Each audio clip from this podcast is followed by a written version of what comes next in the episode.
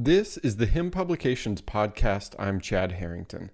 Today's podcast is the last episode in our mini series on spiritual formation. It was a class that I taught in person at Harpeth Christian Church. I speak in this episode on the spiritual disciplines of service, submission, and confession. You know, lighthearted issues. So, how are all these connected? They converge based on their connection with humility. Humble people serve and submit. They also confess when they've done wrong. So, as we seek to become like Jesus, these practices not only display humility, but they also cultivate humility as God works in us to will and to act according to his good pleasure in these ways. I think we're decent at serving those near us. But what about the poor? Let's talk about finding Christ among the poor by looking at Matthew 25 and discussing what it looks like, especially for Americans today. We're called to submit to even obey those in authority. What authorities, though, in Scripture are we supposed to obey? And what does it look like to submit to them according to biblical teaching? And then confession. Confession to God is assumed. I mean, we confess Christ and we confess our sins to God.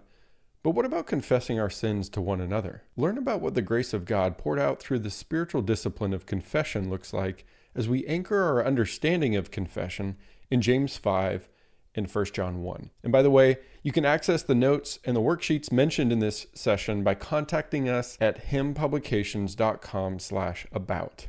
Here's the session. So this is class 8 and we're talking about service, submission, and confession. And it's like, what ties those together? Why did I pick those? And it's one thing, it's humility. You know, Jesus said, Come to me, all who are weary and burdened, and I will give you rest.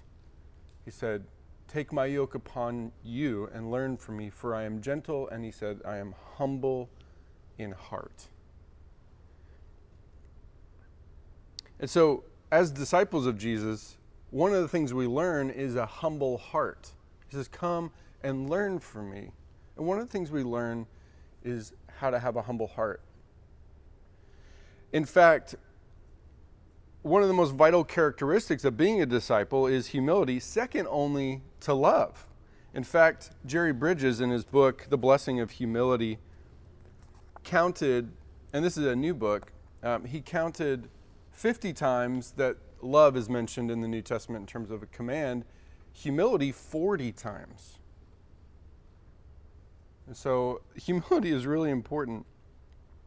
Plus, humility supports becoming a loving person. It's like, how are you going to be in a loving relationship if you're not humble? That's going to be really hard. Uh, it's not going to make it very fun. And the truth is, is it's really hard to follow Jesus. Period. If you're not humble, humility implies a willingness to come under somebody. So, so I think we can clearly see that humility is important, right? The question becomes, how do we cultivate humility? And I think number one, it's coming alongside Jesus, walking with him, and learning from him. But practically, what does this look like? In other words, how will you recognize that you're actually doing it? Um, I think one of the things we're doing in this class is taking away the mystery of spiritual formation and saying, hey, it's actually kind of like a lot of other things we do in life. It makes sense and we can have a plan. Um, the missing ingredient ingredient of spiritual formation versus the way the world does any sort of development is God Himself, right? But it doesn't mean it doesn't look like other things. Those are actually a shadow of what we do with God. And so there's there's some core things that we do as humble people, and they also make us more humble. And so I'm going to write these on the board. Um, I'm going to call this practices of humility. And so we see service, submission, confession, and listening. And the beautiful thing is, is that, like I was saying, these are things that we can recognize in a humble person, right? Someone who's humble serves, they submit to authority and leaders, they confess when they've done something wrong, and they listen. We know the opposite of it. it looks just like pride. Someone doesn't listen, they never admit they're wrong, they'll never submit to anyone's leadership, and they're really selfish, so they never serve anybody, right? That's a proud person. So the opposite is true. You know, and the beautiful thing is that they're predictable, but the unfortunate thing is that they're painful. I remember I used to set up this sound equipment for our church every Sunday. I would show up at 7 a.m. every Sunday. And, uh, and one of the guys that I interacted with a lot during that season of my life, it was high school, um, was Keith Anderson. And he would play piano and sometimes lead worship. And I remember I was wrestling in high school with what is humility? Like, literally, I don't even understand it. And so I asked him about it. And I said, I kind of said, like, how do you become humble? And he, he just said a simple answer. He said, through humiliation. And if you think about the incarnation of Christ, some people actually call it the humiliation of Christ. You know, when he was nailed on a cross, that was humiliating. Well, that wasn't new to him. The fact that he condescended, in a sense, into flesh was his humiliation. In other words, it was his humbling process. And, the, and I thought that was really profound by Keith to say that. It's like, well, how do you become humble? You're humbled, kind of thing. It's called the School of Christ. And, and it happens to everyone who's willing to follow Jesus. And it's like what C.S. Lewis said in Mere Christianity. And this is just a great quote. Um, on page 131, he says, Let's see, where is it? I'll just read it from my notes here. He says, Do not waste time bothering whether you love your neighbor. Act as if you did. So, this is a parallel to humility. It's like, okay, kind of think about what he's saying about love with humility. As soon as you do this, love your neighbor, we find one of the great secrets. When you are behaving as if you loved someone, you will presently come to love him. And if you injure someone you dislike, you will find yourself disliking him more. I think it's the same thing with humility. If we act as humble people by God's grace and through the means of grace, we will actually become humble people. It's almost like self inflicted humiliation. I know this sounds terrible. Everyone's like got these triggers going up, but you know, I'm, I'm using language to just help us understand what this really looks like, okay? And so, what's kind of cool is how these fit together. It's like, are these all there are, you know, with regard to practices of humility? And I want to make an argument that these are the sort of the core actions because um, because they they constitute action and word. So if you think about it, humble action is proactively serving, right? But kind of on, on the negative sense, humble action submits. You allow someone to have authority over you. In humble speech, we proactively confess, but we receive words.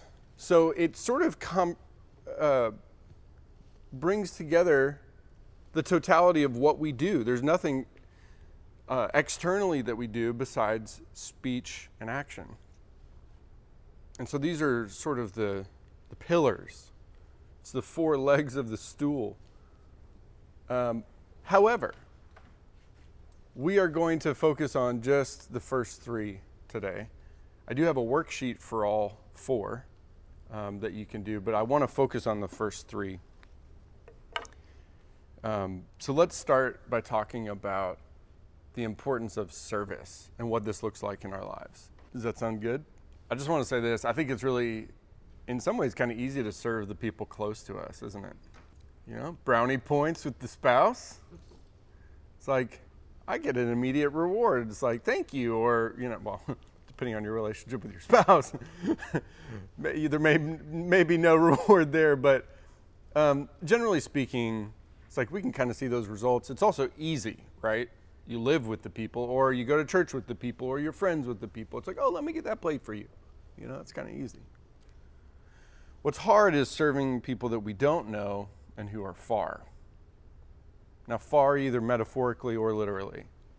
Maybe they're the stranger. It's like, I don't interact with them, but I walk by them every day at work. It's like, Lord, don't call me to that mission field, you know. Uh, I, don't, don't ask me to speak to that person because that'll be weird. Or what do I do? You know, I think there's a lot of challenges here. So I think, you know, I think we should press into into that dynamic a little bit and say, okay, Lord, do you have something more for me? You know, service is one of the three S's at many churches like ours. who's adopted the simple church model.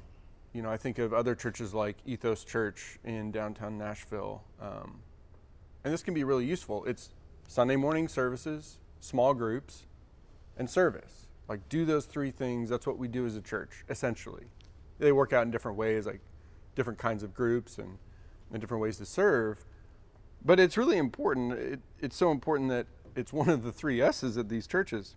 And I think we do pretty well at serving in programs at churches, generally. Children's ministry always needs help, um, in my experience in all the churches I've been in, but it's like generally I think we do pretty good at, at helping with programs. But I think we struggle to serve those outside the church programs, especially the poor. And so this is something I've been thinking about a lot lately. And it's tough to bring up because it's like, well, what do we do about it? I think the first thing we do is, is we listen to God's heart about it. You know, and this is a good segue from the last class session because when we talked about fasting, Isaiah 58 starts talking about all this justice work. And it's like, oh, don't go there. No, I thought we were talking about fasting. How, what? No, I'll just fast alone and not worry about anyone else. And so there was this implicit challenge, I think, to like, what do we do? And then I was meditating on Jeremiah 9, 23 and 24 this week.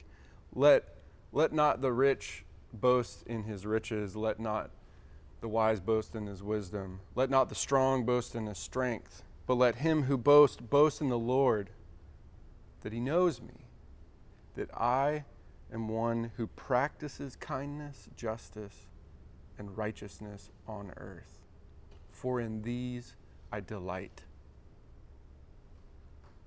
Oh, we're getting liberal here, talking about justice, especially in 2020.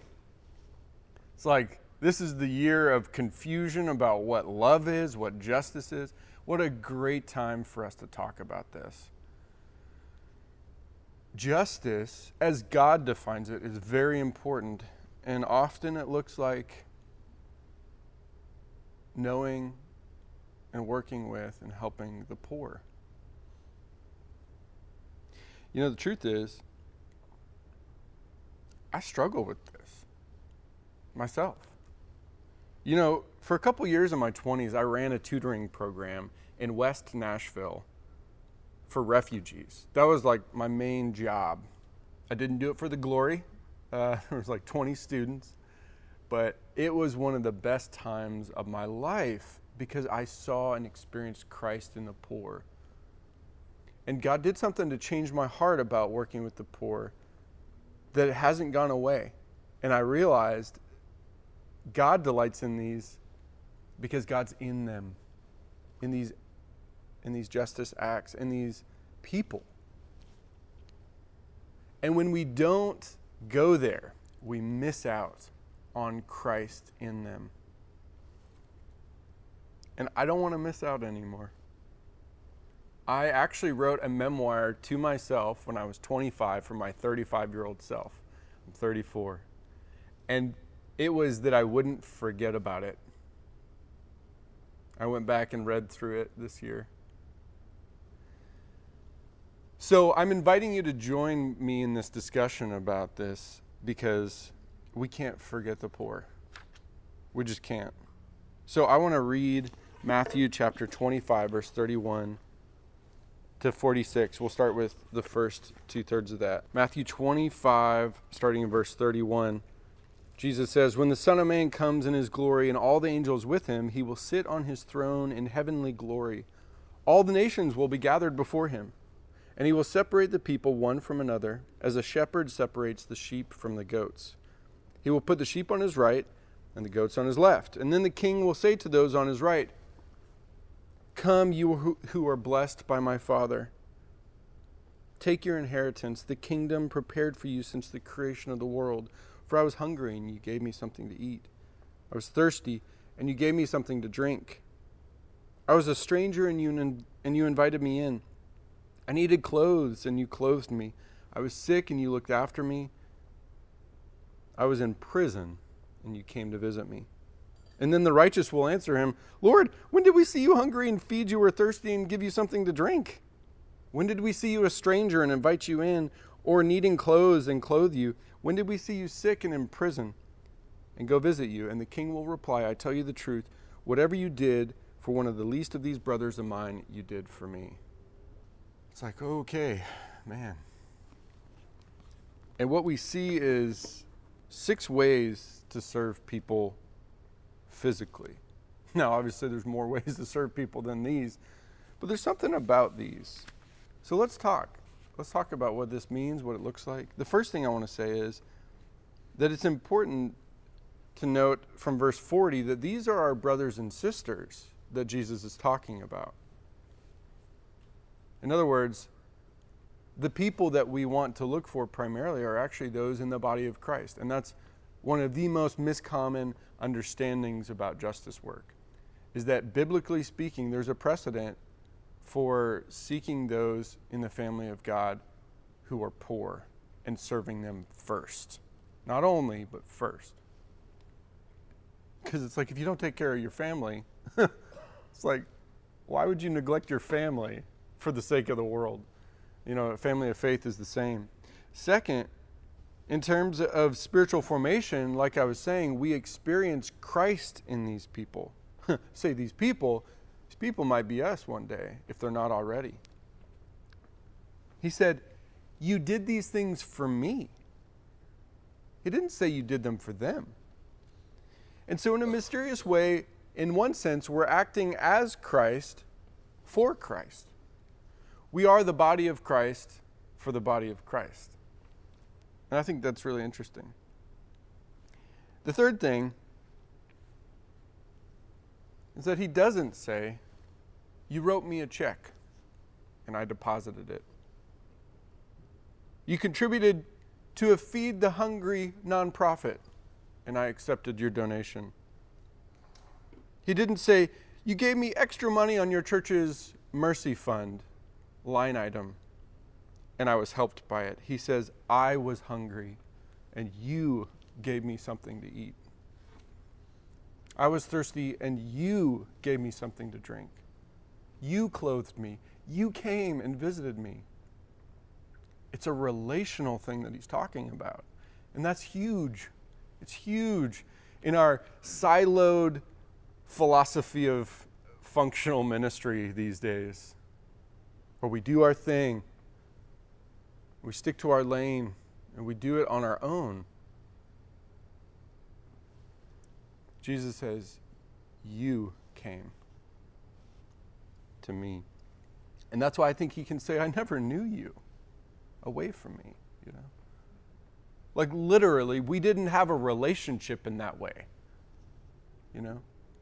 And that's a different passage, but the same principle applies. I think some of you are thinking, well, I'm a parent, and so pretty much covers all these categories, right? It's like the naked, the hungry, the thirsty. they go to the hospital and, well, they get sick a lot, right? It's like covered, check. Um, that counts, but in a different way. I'll just put it that way. Um, so, but what I want to say is that I think God wants us to be personally involved with the poor. That's kind of my main point. I really do. And if you're like, well, I don't have time, I don't know them, it's like, yeah, that's why he calls them the stranger. right? That's why there's a large group of people, if we continue reading, that say, What? I didn't see you like that.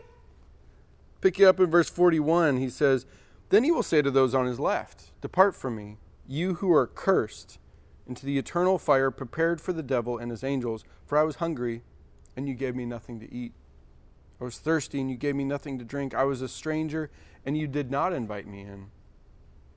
I needed clothes, and you did not clothe me. I was sick and in prison, and you did not look after me.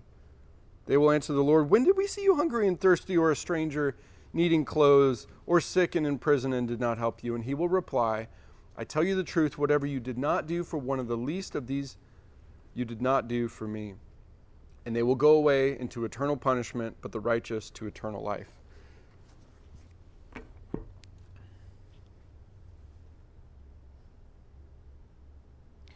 I think this can feel really difficult, especially in our context in Middle Tennessee and in Williamson County. Yet the poor are around us if we're willing to look and to seek. But I just want to say, I think this is difficult. Um, this man named Ash Barker came to Ozark Christian College, where I went to school in Joplin, Missouri. My, I think it was my senior year of college. And he was on furlough as a missionary from Bangkok, Thailand, where he literally moved his family into the slums to do ministry among the poor. And he wrote a book about this called Make Poverty Personal, taking the poor as seriously as the Bible does. And I recommend that book. And we had the opportunity, me and my friends, there was like 10 or 15 of us kind of in this group, to take him out to lunch one day and just to get to know him better. He spoke at, at chapel or in a class. And so we, we were like, let's hang out with this guy because we were learning about, for me, it was, it was the importance of justice for the first time and involvement with the poor and God's heart for that. And so we're like, oh my goodness, this guy's real and he's in, he lives in the slums like of Thailand. Let's talk. He was so genuine and so inspiring. One of the things he said that I thought was really interesting that I think might be helpful for you is he said, proximity matters, right? So he moved into the slums to do ministry. He didn't live on the outside and come in once, once in a while. He lived there. And he said, the number of miles, this is a, kind of a simple way to remember it, the number of miles you have to travel to serve people is the, num- the percentage points that you um, lose in effectiveness, just sort of practically and relationally.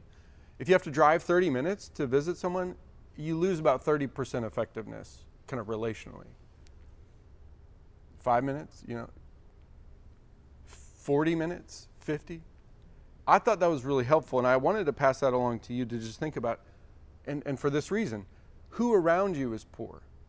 We took a little walk down our street, a little further than our street, and we saw the poor here in Franklin just the other day. The poor are among us. Now, we can go to other places as well, but I think it's, it's helpful to start there. And the poor may be poor in spirit among us too. I think the sick, the hospitalized, uh, they might have money, but they're poor, right?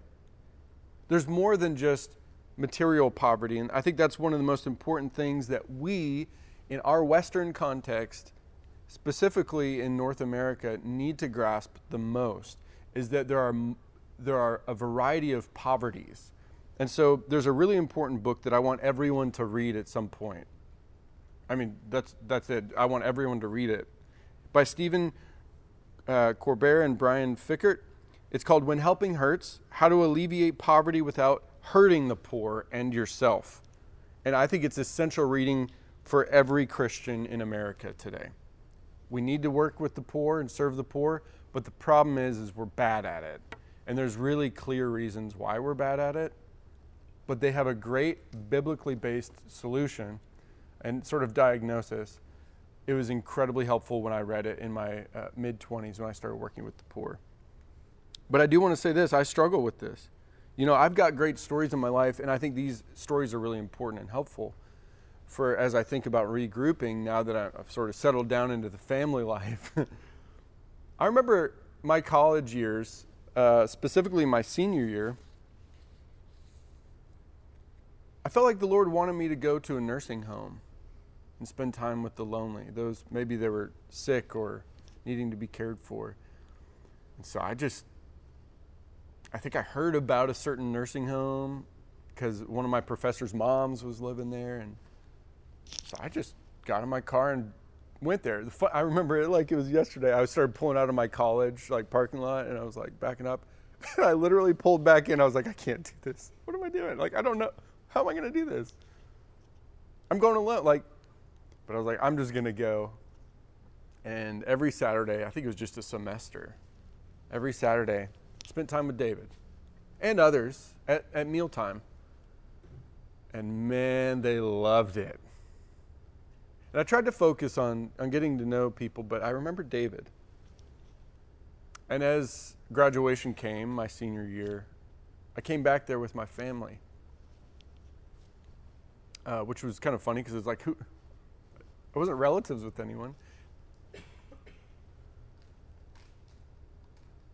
But my grandfather had had a stroke, and I think in some ways it was my way of reaching out to his demographic, even though we were in different states.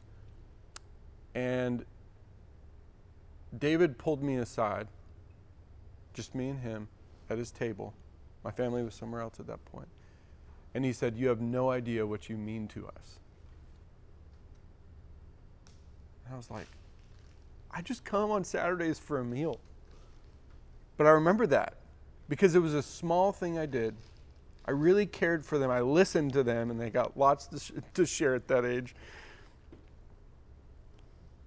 But what a beautiful story of seeing Christ and being Christ for the poor. I do remember working with refugees in the tutoring program and how I felt like I was walking on cloud nine. Is that a conflation of analogies? Walking on sunshine, walk, being on cloud nine, whatever. it was so rich spending time with the and there's people who are materially poor are so humble it's refreshing. You know what happens? God changes us in it. And so here's what i want to say. I want to say start with one thing in one season of your life at a time.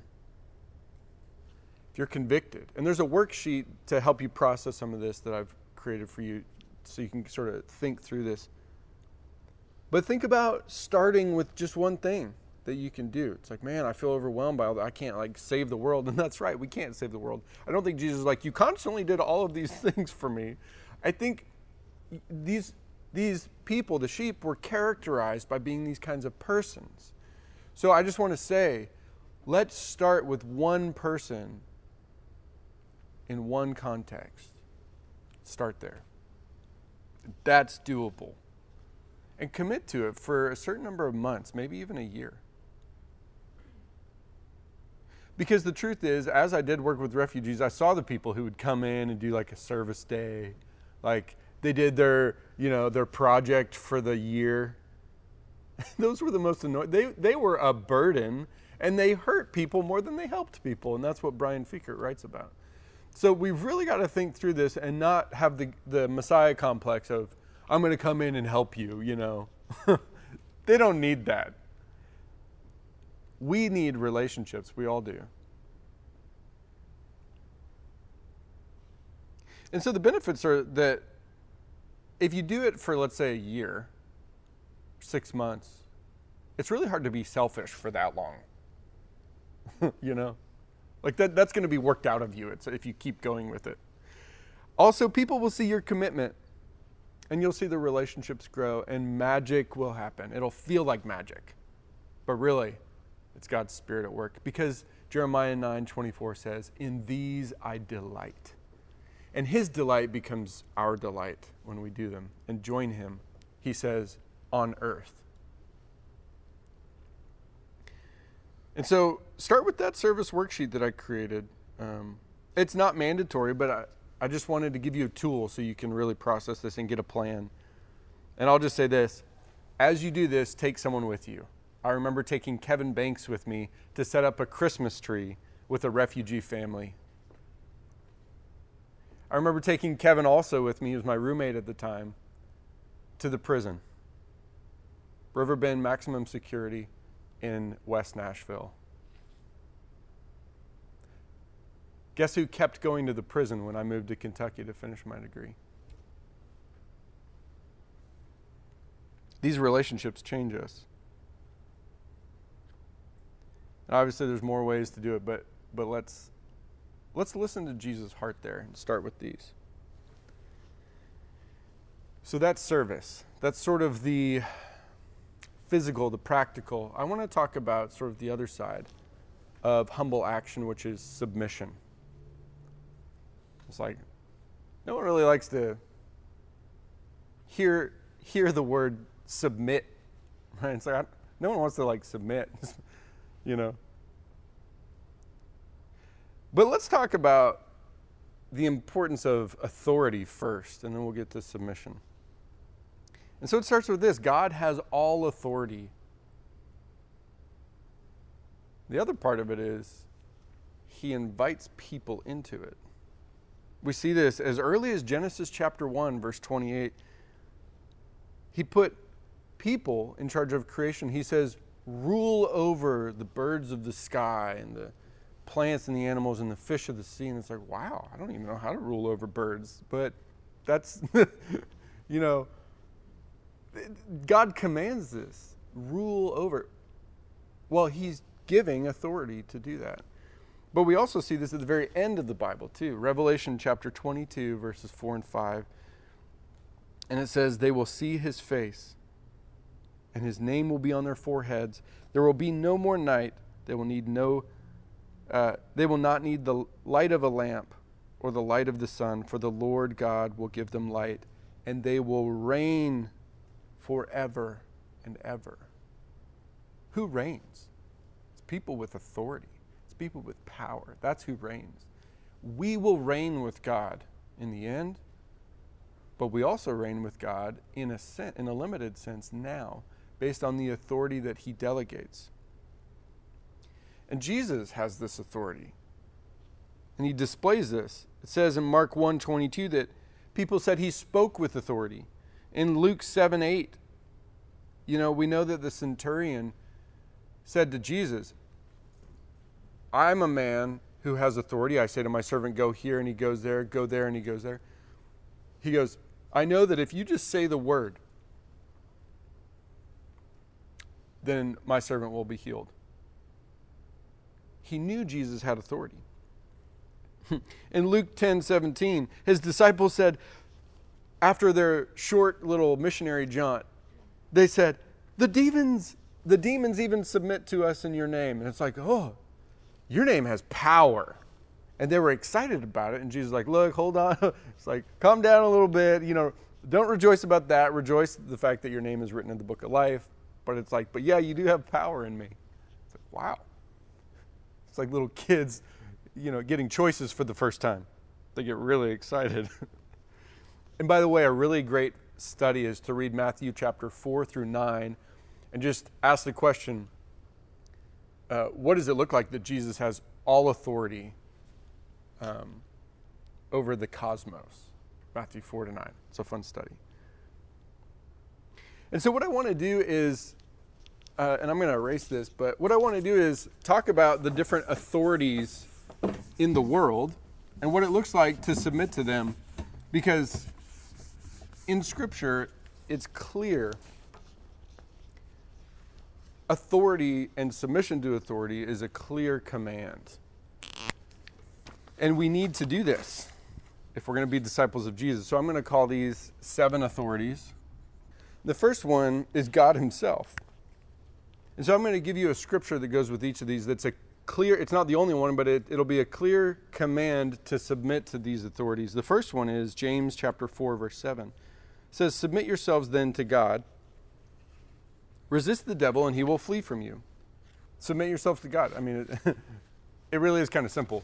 And this is primary and first in discipleship because we have to submit to God in order for the rest to fall in place because the rest of the authority authorities gain power from God.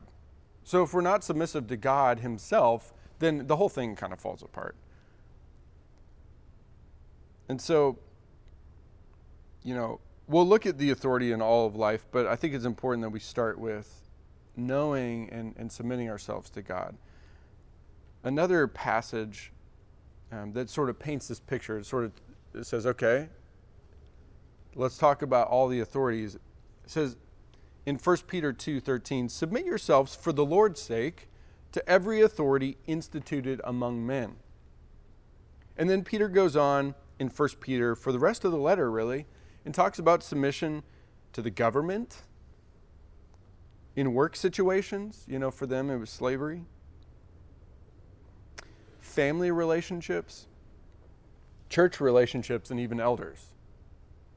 First Peter's like a manual of authority and submission. and so let's let's kind of talk about these one at a time. We'll talk about church leaders first. In Hebrews 13 17, it says, Obey your leaders and submit to them, uh, submit to their authority. They keep watch over you as men who must give an account. Obey them so that their work will be a joy, not a burden, for that would be of no advantage to you. You know, I think it's really strong language. Obey your leaders and submit to them. That's really clear, but really neglected in the church today. I mean, Gary, I can see you just nodding your head as an elder of our church.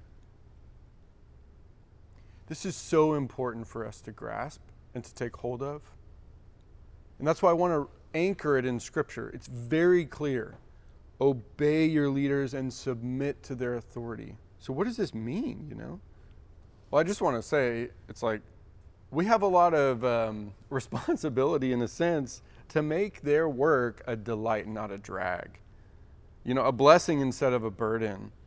Um, and I think that this is really important, especially in 2020, because there's so many people who are struggling in the pandemic to submit to church authority and leaders.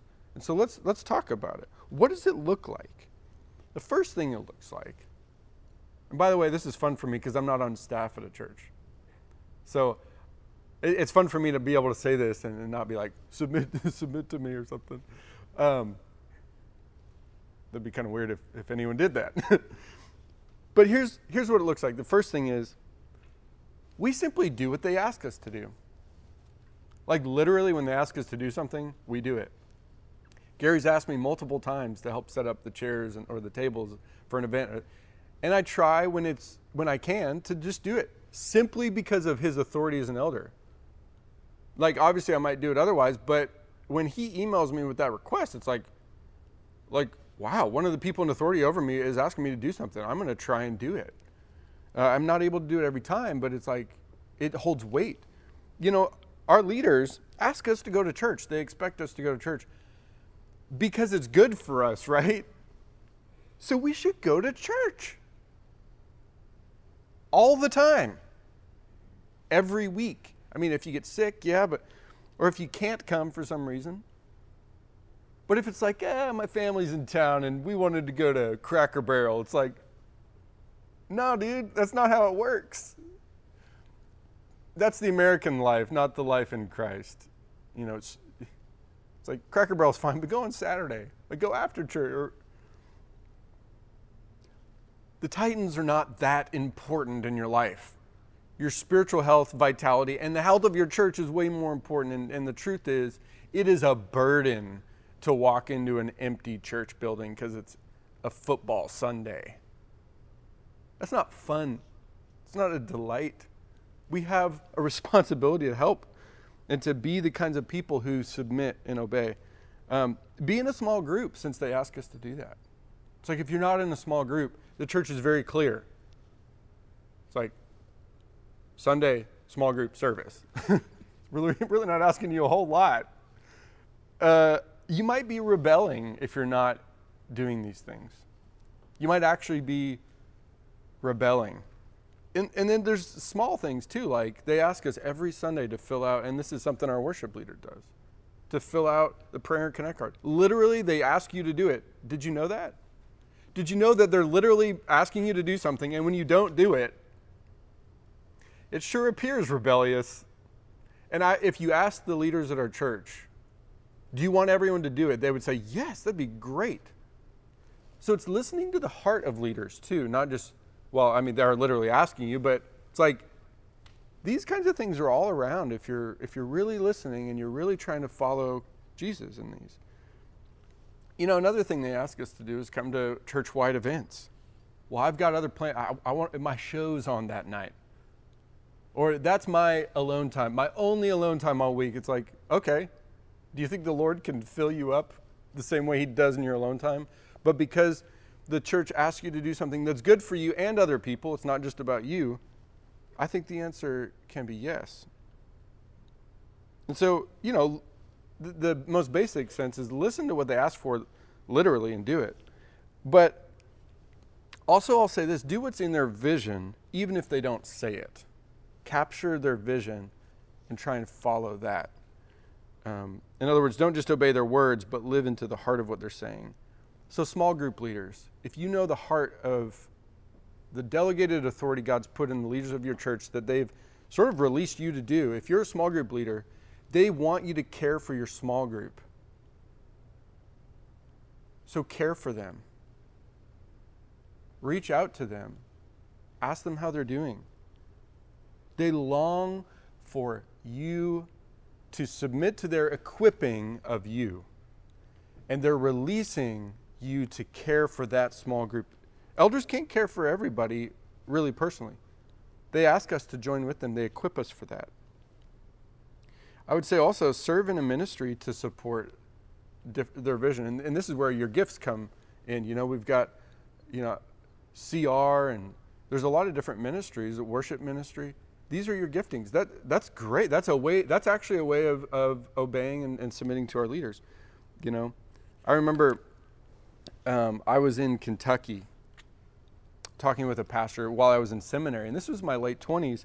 I was talking to a man named Joseph Hagan, and I told him, we were just talking uh, uh, about life and church, and I was like, yeah, I was a really compliant kid. Like, I, I did everything my parents wanted. Like, it wasn't even a problem for me. And he said, You're the kind of kid we're the most worried about. Like, when we see kids who are extremely compliant, he's like, Those are the ones that we're the most worried about because outwardly they're submissive. But ain't nobody like that in reality. Inwardly, they can become ferocious wolves. For whatever reason, we, we can have really compliant kids. We might be that person. So I think the same thing can be true when we're adults. There's a heart aspect to it. And scripture talks about serving wholeheartedly, right? I don't think that's just in the work context. I think that's how we live our lives. So the third thing is is as we follow church leaders, and I'm focusing a lot on this one, I'm not going to focus as much on all the others. But I think this is just so important. The third thing is follow them to your hurt. I don't mean like lashes and but sometimes it's going to be painful. Go into that. In other words, don't follow only when it's easy. Obey and submit even when you don't agree. There's one. Even when it's not convenient. Like not going on another vacation this year because, or maybe not this year, but on a regular year because you need to care for the people in your small group or because you'll miss an important ministry opportunity at the church.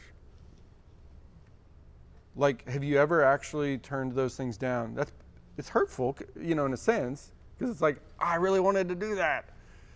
It's like that was my fall break. Even to your hurt. Even if it takes away from your agenda, what you would choose. We're following Jesus, not ourselves, right? You know, in a sense, we often let church form around our schedules. Well, well, that doesn't work for my schedule right? It's like, well, I can't come to that or I can't do that. What if we let our schedules form around what God is doing in the church? Because the kingdom of God is taking over the world for those who are willing to receive it, and it happens primarily through the church, the people of God. That's the focus of God's reign as Jesus has designated it.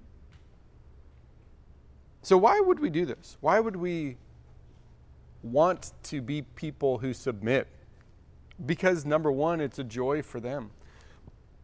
But number two, it's good for us. That's what it says in the scripture. In Hebrews 13.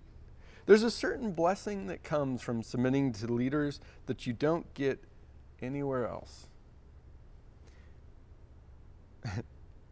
And it's a double whammy, I guess a double blessing when your dad's the pastor, because he's your dad with authority and then he's your pastor with authority. And uh, I just want to say that I've learned this the hard way.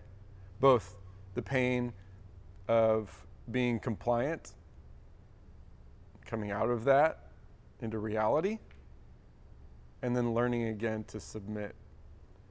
It's hard, but it's so good. So much better. So that's church leaders. I also want to say, believers in general, we're called to submit in Ephesians chapter 5.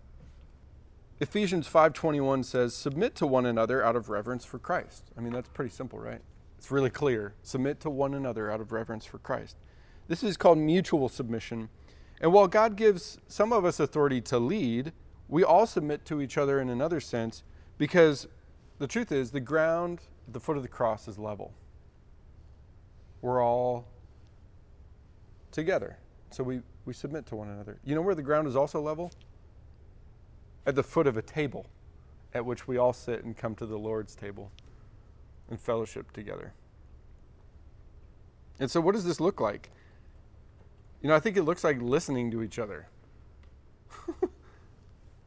if people you're in fellowship with have something to say to you, maybe it's not always easy. I think we need to listen to it. You know, being corrected by each other. Maybe it's sin or it's just correction. Where it's not this big bad thing to be corrected by each other. I mean, think about the workplace. If you make a mistake, your boss is probably going to correct you, right? I think we should be used to um, being corrected, rebuked, rebuked, and trained in righteousness so that we'll be thoroughly equipped for every good work, like 2 Peter 3 16, 17 talks about. Like, well, who's going to do the correcting, teaching, and rebuking, and training in righteousness? The people of God. We need to submit to it. Why? Because it's good. We need it. The straight and narrow is not arbitrary. It's because guess what's on the other sides? Chasms and pits and thorns. like, we need help on our journey. And how does that come? Think about, you know, mountain climbing or being on a, a big trip. If someone asks you to do something like, quick, hand me this, or I need water, or I need, it's like, go on ahead. We're submitting to each other because we're all in a team. That's how teams work. Um, I think it's also encouraging each other, too. S- receiving encouragement when you're down, being open with people. I think it also looks like mutual deference in the body. You know, in other words, we might have preferences, but we go with other people's preferences. We defer to them out of reverence for Christ. So these are some of the ways that, that I've seen um, mutual submission to other believers work itself out. I think also our spouses, and this is number four, we need to submit to our spouse. In Ephesians 5 22 to 25, it says, Wives, submit to your husbands as to the Lord, for the husband is the head of the wife as Christ is the head of the church, his body, of which he is Savior. Now, as the church submits to Christ, so also wives should submit to their husbands in everything. Husbands, love your wives, just as Christ loved the church and gave himself up for her to make her holy, cleansing her by the washing with water through the word. So that's Ephesians 5 22 to 25. The first thing I want to say about this is that I don't know anything about marriage and what we'll see, parenting, except for what I've observed in other godly people, discerned in the Lord, and seen others done well. Okay, so I don't know anything about these, right? Except for those. But I do want to say this when it comes to submission to your spouse, that this is a reversal of the fall. In Genesis chapter 3, verse 16, talks about how, how God, you know, and it uses the word curse, curses the woman, Eve, and says, Your desire will be for your husband, and he will rule over you. Desire is, in this context, means to sort of control, to master. And so, a woman's desire in a marriage relationship will be to sort of manipulate the, her husband, but he's going to rule over her. So, it's kind of this thing. You ever experienced that in your in your marriage where it's like, power struggle, right? Goes back to the curse. And the problem is, is that there is actually authority in the home. And in Christ, authority is laid down to serve. So the husband submits by service through loving his wife. And the wife submits to his leadership. In other words, there's roles. But in Christ, the curse is reversed. So instead of trying to come over each other and dominate one another, we come under one another by submission and service. It's a reversal of the fall. And I think that that's beautiful. So, what does this look like? I think it looks like many things, and but I want to give you sort of a paradigm to think about this and to practice this in your home. And this is something that my wife and I do. Um, it's called first time obedience. Normally, we think about this in parenting, or maybe we haven't, but first time obedience is when someone makes an ask, or in parenting, it would be telling them, t- the kids to do something, but in marriage, it would be asking them to do something, making a request. And it's to do it the first time without delay. This is an interesting paradigm shift, I think, could be. It's a challenge. In other words, when your spouse asks you to do something, do it the first time. It's like, why? Because they're your spouse and they ask you to do something. And that's the best way to serve is to not delay. It's things like, honey, take out the trash, would you? It's like, well, yeah, that's, that's what I'm supposed to do, or it's my day to do that. Honey, would you follow me in this? Well, I don't agree, or I don't want to do it. Well, that, again, you, you don't have to agree to, to come under someone's authority. You don't have to want to serve to do it. So it's it's kind of taking your opinions, and I've got a lot of them, and putting them to the side, taking your preferences and putting them to the side, and doing it the first time. And this is great practice for obeying the Lord. And it's great for setting the tone in your home for first time obedience with your kids. If you and your spouse are obe- obeying each other the first time, it's going to set a family culture that makes it way easier for kids to do that and for you to expect them to do that. So in Ephesians 6 1, in Ephesians 6 1, we have a clear command Children, obey your parents in the Lord, for this is right. You know, we're called to obey our parents. I want to say this. Even as adults, there's a sense in which we need to obey our parents. Now, it doesn't mean in the same way, it more means to honor them. Um, and, and we still do what they ask. You know, more, it's like when, when someone with authority in the church asks you to do something, it carries weight. It's like if you're able to do what they ask um, and it's reasonable, then you should do it. You know, and then for kids, we train our kids in first time obedience. Um, we expect that because that's what the Lord expects of us. When He asks us to do something, we do it. And so I think the first thing this means is we actually instruct our kids to do stuff. I think there's a little coyness these days in parenting circles of just invite your kids, see what they want to do. Like learn their preferences. And it's like, yeah, I think that's true, and there's a time and a place for that, but it's like, tell them what to do. They need to know your authority. Our number one goal for Emma's second year of life was that she would know that we are in control. Why? Because it's really good that she's not in control. And it's also safe for her. And if we train them to do this, they will more easily obey the Lord with first time obedience because they're used to it. I think of Eli and Samuel. The boy Samuel got up in the middle of the night three times because he thought he heard Eli. No, it was the Lord, but you see that transference of, of first time obedience right there in 1 Samuel. That's really cool. So let's train our kids with first time obedience. And then and then we can look at we can look at what submission looks like in the workplace. In 1 Peter 2:18 it says, "Slaves submit yourselves to your masters with all respect, not only to those who are good and considerate, but also to those who are harsh." It's like, is that in the Bible?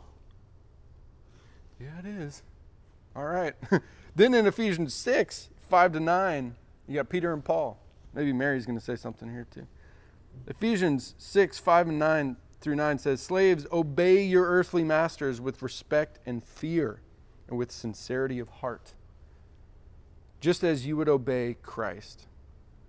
Obey them not only to win their favor when their eye is on you, but like slaves of Christ, doing the will of God from your heart. Serve wholeheartedly. You getting it?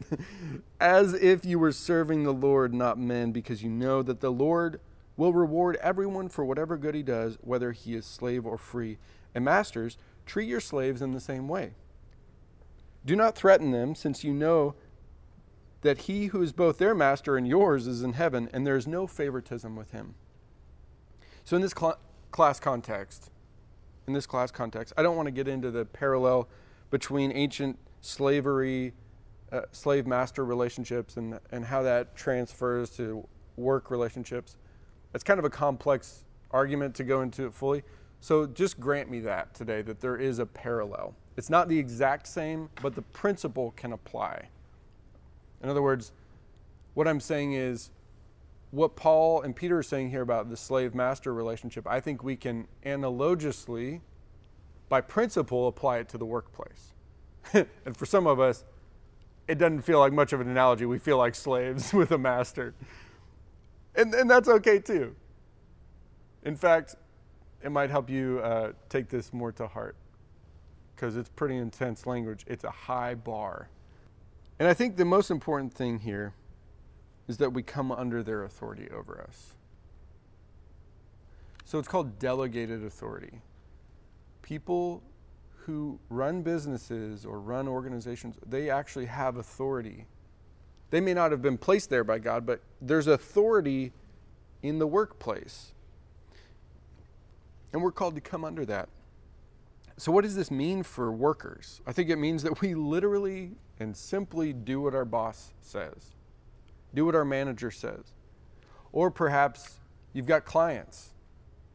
In one sense, they're your boss. You, you do what they say, even if you would do it a different way. If you've got preferences on how things are to be done, but the word that comes from on high is to do it, it's like, oh, oh, really? Another monthly report? You know? And maybe they don't use it. Maybe it's unnecessary. Maybe they do sit in an ivory tower. And maybe they don't know how to do what you do. It don't matter. You're working for them. And in a sense, you're working for the Lord. And so do it wholeheartedly. Well, that's pretty much impossible apart from Christ. And that's why we've got good news that it's Jesus sitting on the throne who has all authority. And so when we obey them, we're obeying, in a sense, Christ. It also means that we don't slander or talk bad about those who are in authority over us, even when we disagree. Now, this is this is a tall order at the water cooler. It means keeping your your your mouth a lot. Some places it's going to be easier than others, but I'll tell you, it's real easy to slip that stuff in. And then we do our work as if doing it for God, which means that we do it with excellence. You know, as I was preparing for this class, I was like, why am I working so hard at this class? It's like, and I realized, like, I really think I'm doing this for the Lord. I have Him in mind doing it, and, and that's a delight. That's a good thing. Um, and this this isn't perfect, and neither is our, any of our work perfect. But it, it's so fun to do it when we're doing stuff for the Lord. It makes it better. Because you're probably not going to get the credit that you really want or the affirmation you want from people. So it's okay to receive affirmation and credit from the Lord. And it, we should expect reward. That's actually what it says in the passage. Um, in verse 8, it says, The Lord will reward everyone for whatever good he does. Let's hold on to that in the workplace. It also means that for bosses, there's, um, and this isn't an exact translation. You don't don't be a uh, don't act like a master of slaves, right? But in fact, that's kind of the point. We should treat our employees well, and our third-party service providers well, as if they are Christ, as if we're serving the Lord. They're not just people you're using. You know, in a sense, if you've got workers you're serving them. If you've got 10 workers, you've got 10 bosses now. That's one way to think about it. Um, because we're all working under the master who is the Lord. Okay, the last one is governmental authorities. And yeah, this one's fun. Romans 13, 1 to 5 says, Everyone must submit himself to the governing authorities, for there is no authority except that which God has established The authorities that exist have been established by God. Consequently, he who rebels against the authority is rebelling against what God has instituted, and those who do so will bring judgment on themselves. For rulers hold no terror for those who do right, but for those who do wrong. Do you want to be free from fear of the one in authority? Then do what is right, and he will commend you. For he is God's servant to do you good. And if you do wrong, be afraid. For he does not bear the sword for nothing. He is God's servant, an agent of wrath to bring punishment on the wrongdoer. Therefore, it is necessary to submit to the authorities not only because of possible punishment, but also because of conscience. Romans 13, 1 to 5. This one is huge, especially right now. What this is saying is that God has established the authority of governments, the organizational structure. But I want to make this clear. Based on my understanding, he is not saying that God has established specific persons with authority in office at a certain time. I think it's a manipulation of the text to believe that Romans 13 is saying that God puts specific individuals in authority. The meaning of the text, as I understand it, is that God establishes governmental authority, not authorities in, in the sense of individuals. Okay, that's an important difference, especially when you look at history. okay? So it's like you know, we submit to governmental authorities in general because God established governance. That's what I believe this is saying. And so we're supposed to submit to them, and I think the only exception is if submitting to them is clearly immoral, not just a preference. It's like, well, I'd like to go really fast on the interstate. Well, yeah. Would you also like to die? Because that could very well happen if you go too fast. It's for our good to submit to things like that. Okay? And, so, and that's what he says in verse 4. It's for your good. I think number two, why submit, is if we disobey, we get the sword. In Rome at the time, the Christians were tempted to rebel against the government. Okay, when you look historically at Romans, um, there was this kind of conflict between this constituent and Paul was basically and the Roman government, and Paul was basically saying, "Look, hey, don't mess with, don't mess with the government. They have a sword for a reason. And if you break the rules, prepare to face the sword. Translation check yourself before you wreck yourself. A lot of discussions going on in the world today and on the news are misinformed, disinformed, whatever you want to call it, because they don't understand the gospel that Jesus, the saving King, reigns and he has dispelled authority. And part of the rebellion happening in our country has to do with the fact that people are rebelling against God. And the governmental authority structure threatens their rebellion. And so I don't think that we can expect the world to submit to the government because they don't have the Holy Spirit. They don't know that Jesus is on the throne. They think they're on the throne and everyone needs to get under them, and that's how it looks. But we know that humble people sub- submit to the government.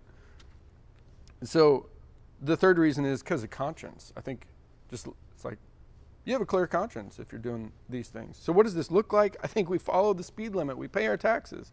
We get the proper licenses that we need to practice what we do professionally. I think we don't lie. We don't try and slide under the radar when we're hiding something illegal or immoral with regard to the law. I think we get proper approval and permits. It's like, man, if you're a builder, if you're, you know, a compliance officer, it's, there's so many legislation and rules. And it's like, you don't need to be a legalist, but you do need to follow the rules. I think it means pulling over when a cop turns the sirens on. That's pretty basic, right? I think we follow police orders even if we think we're innocent. I think we pay the ticket instead of throwing it away. Even if we disagree with the law, we still obey because it's God who has ultimate authority. Jesus said in John 9, 19, verse 11 in the ESV to Pilate, You would have no authority over me at all unless it had been given to you from above. I think it was still just the general authority of being a governor.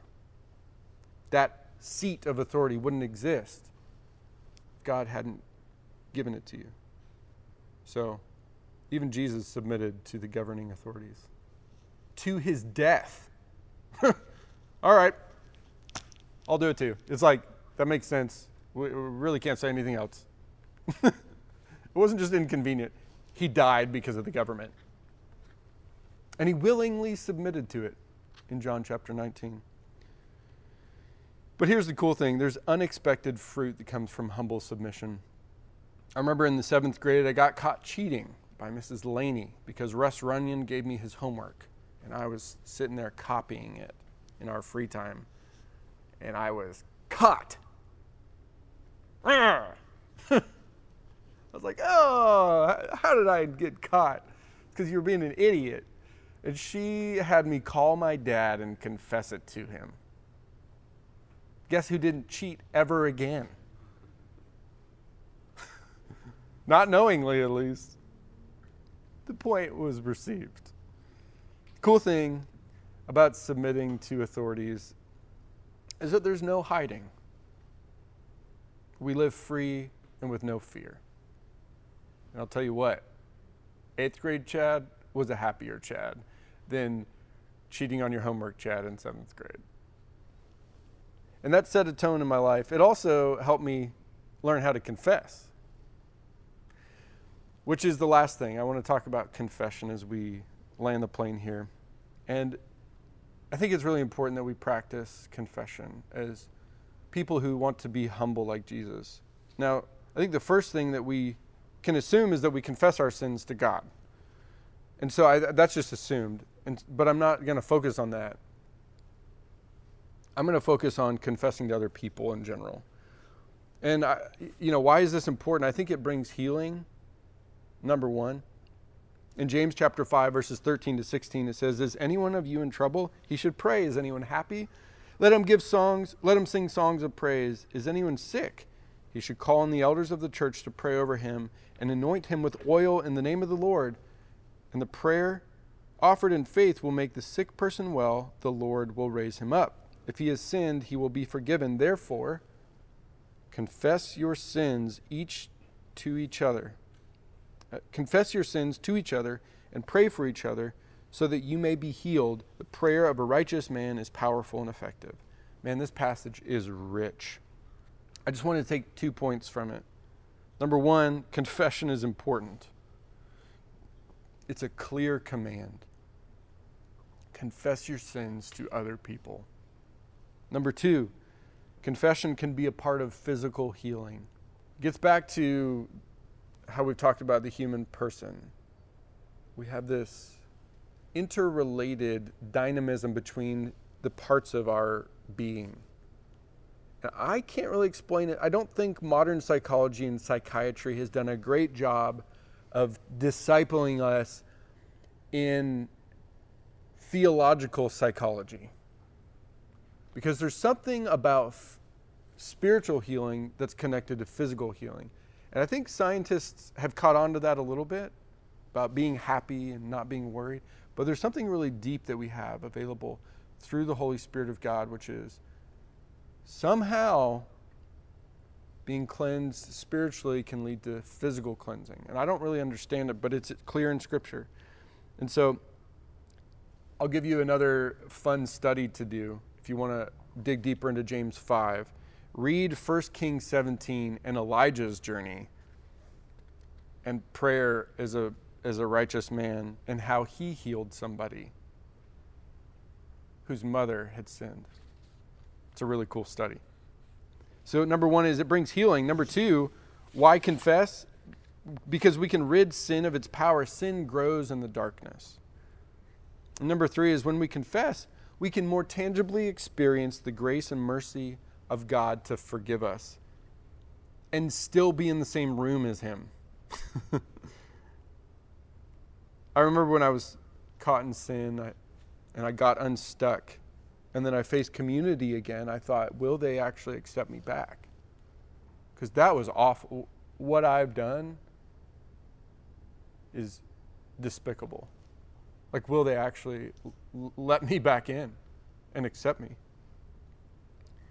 And I recalled at that point, including my family, by the way, and I recalled at that point, my dad said when I was just a kid, we're near Fieldstone Farms by the Publix, driving down Fieldstone Parkway, and he said, Hey, Chad, I just want you to know no matter what you ever do, you can always come home.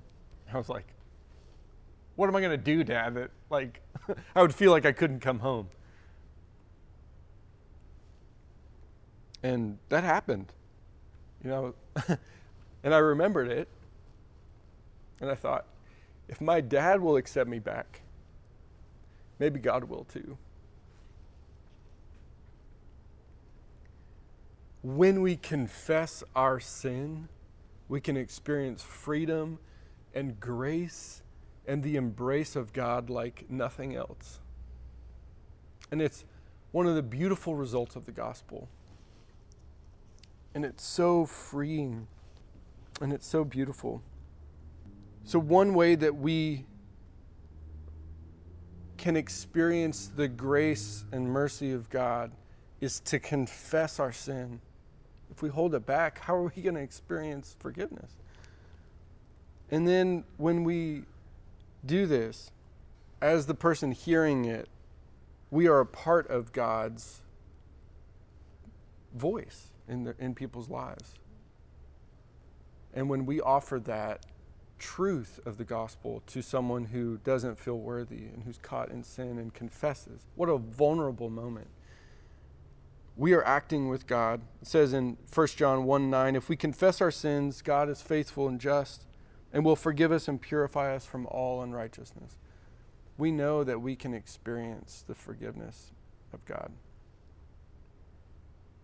And when we confess to others, we can remind we can be reminded of that truth. It's easy to forget. So, how do we do this? You know, I think CR does a great job modeling this, especially through sponsorship. And so, let's follow their lead and make it more widespread in the church. Confession. So, you know, what does this look like? Confess your sins first to the people that you've hurt, you know? And our family rule of life has this be the first to admit mistakes and ask for forgiveness. You know, so build this into your family culture, and it makes it easier to do with other people as well. I think number two is confess to God. I, I, we really do need to confess to God as part of the Our Father prayer. Number three, confess to another person. You know, traditionally, this person has become, been called a confessor, someone who receives your confession.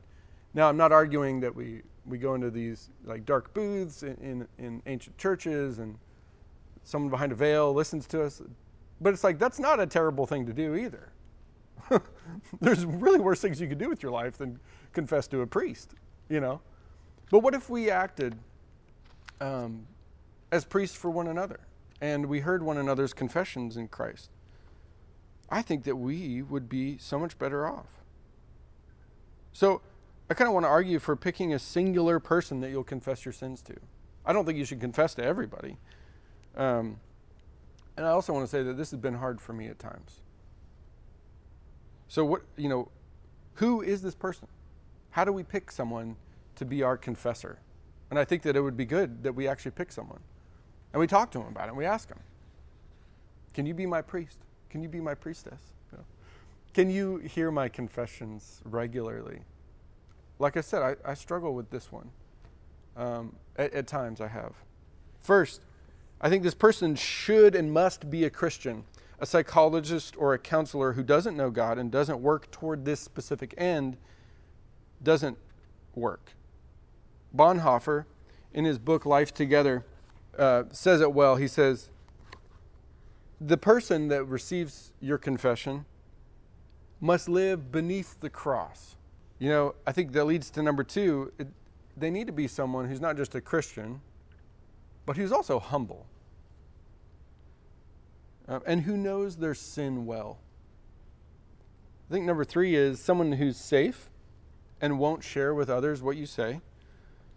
Four, someone who won't try to immediately solve your problem when you confess, but they'll just listen. And if the relationship allows, then, then they might offer a suggestion if prompted and welcomed.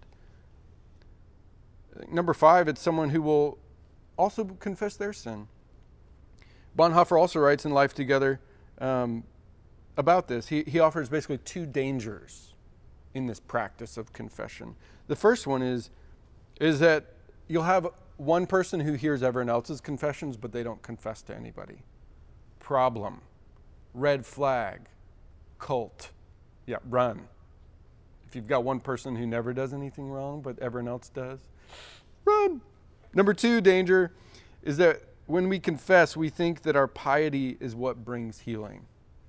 Okay?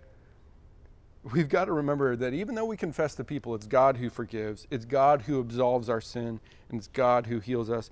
And when we turn this into a pious work that we do and forget God's grace in it, it becomes lifeless. In other words, the effectiveness of our confession is based on the promise from God, not based on our piety to God. Confession is a means of God's grace. And we receive it through people, but it's really on behalf of God. And so I'll just give you some advice about this as we close. You know, I think there's a place for both structured and spontaneous confession. You know, so maybe you need to implement a, a, systematic plan for confession during certain seasons of your life. Maybe for your whole life, but definitely for certain seasons. I remember when I was engaged. It's like, you know, Josh Patrick allowed me to call him on an app called Voxer. You know?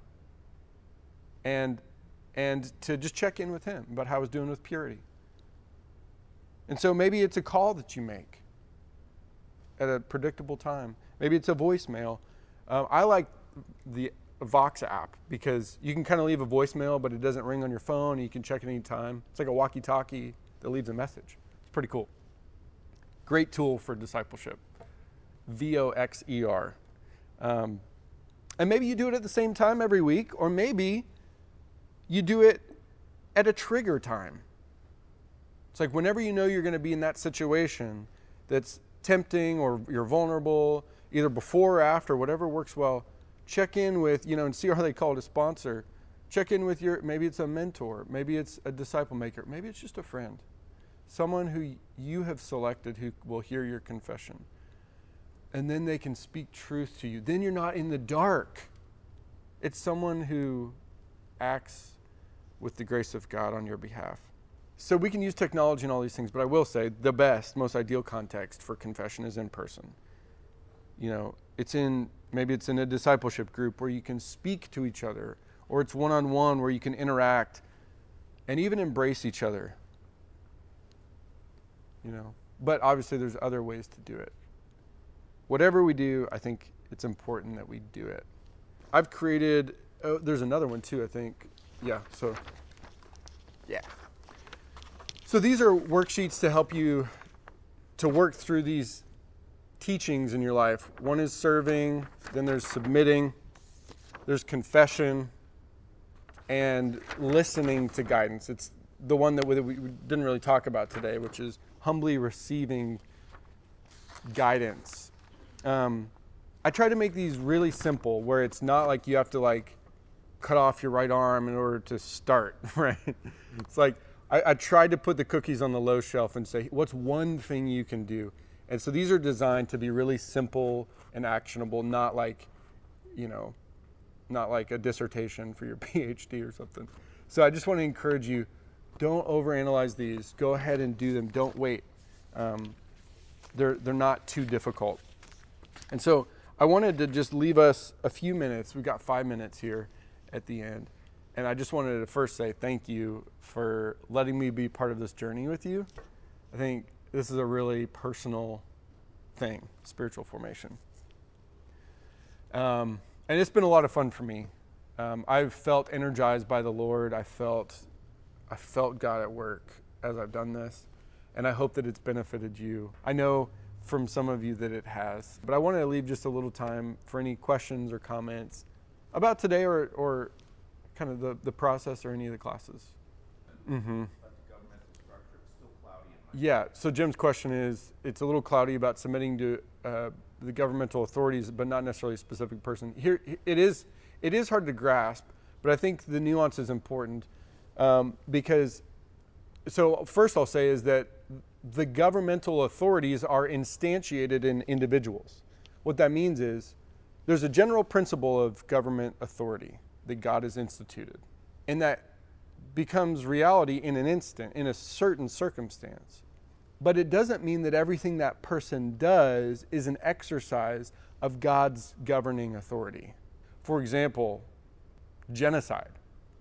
And so, if Hitler, for example, who was a governing authority, you know, tells you to do that, you don't.